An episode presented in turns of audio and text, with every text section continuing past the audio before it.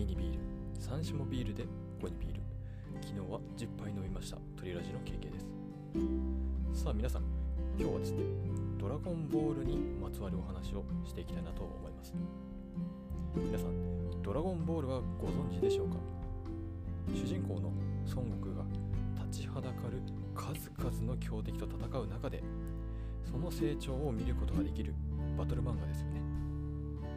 ちなみに「ドラゴンボール」は2020年現在。最初の漫画の連載が開始してから36年の歴史になります。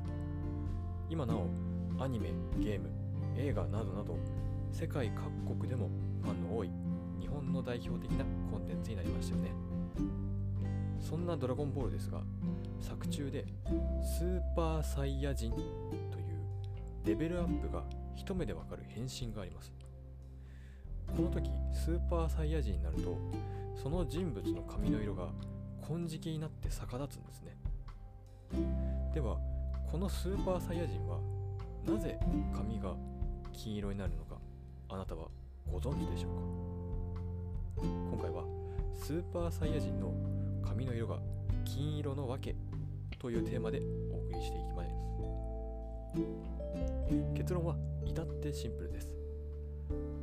作者の鳥山明氏が話すこの理由はめんどくさいからというものでした。日本の漫画は基本的に白黒で描かれます。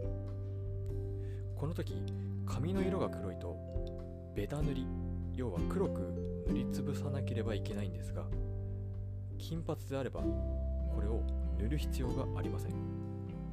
そこが面倒であったため金色の設定になったんです。また実際に戦うシーン戦闘シーンですね。などでは街中ではなく荒野などシンプルな背景で描かれることが多いんですがこれも作者鳥山明氏の面倒くさがりが現れているんです。では今日のエンタメまとめです。ドラゴンボールのスーパーサイヤ人が金髪になった理由は黒塗りにすることがめんどくさい。という作者鳥山明氏のめんどくさがりな性格から来ていたんです。こんな裏事情があったとは驚きですよね。逆にですね他の漫画にも様々な裏事情があるかもしれません。是非お好きな漫画のこういった部分も見ていくとさらに面白さが増すのではないでしょうか。今回の放送が皆さんの学びにつながればとても嬉しいです。コメントやいいねボタンどしどしお待ちしております。それではまた次の放送でお会いしましょう。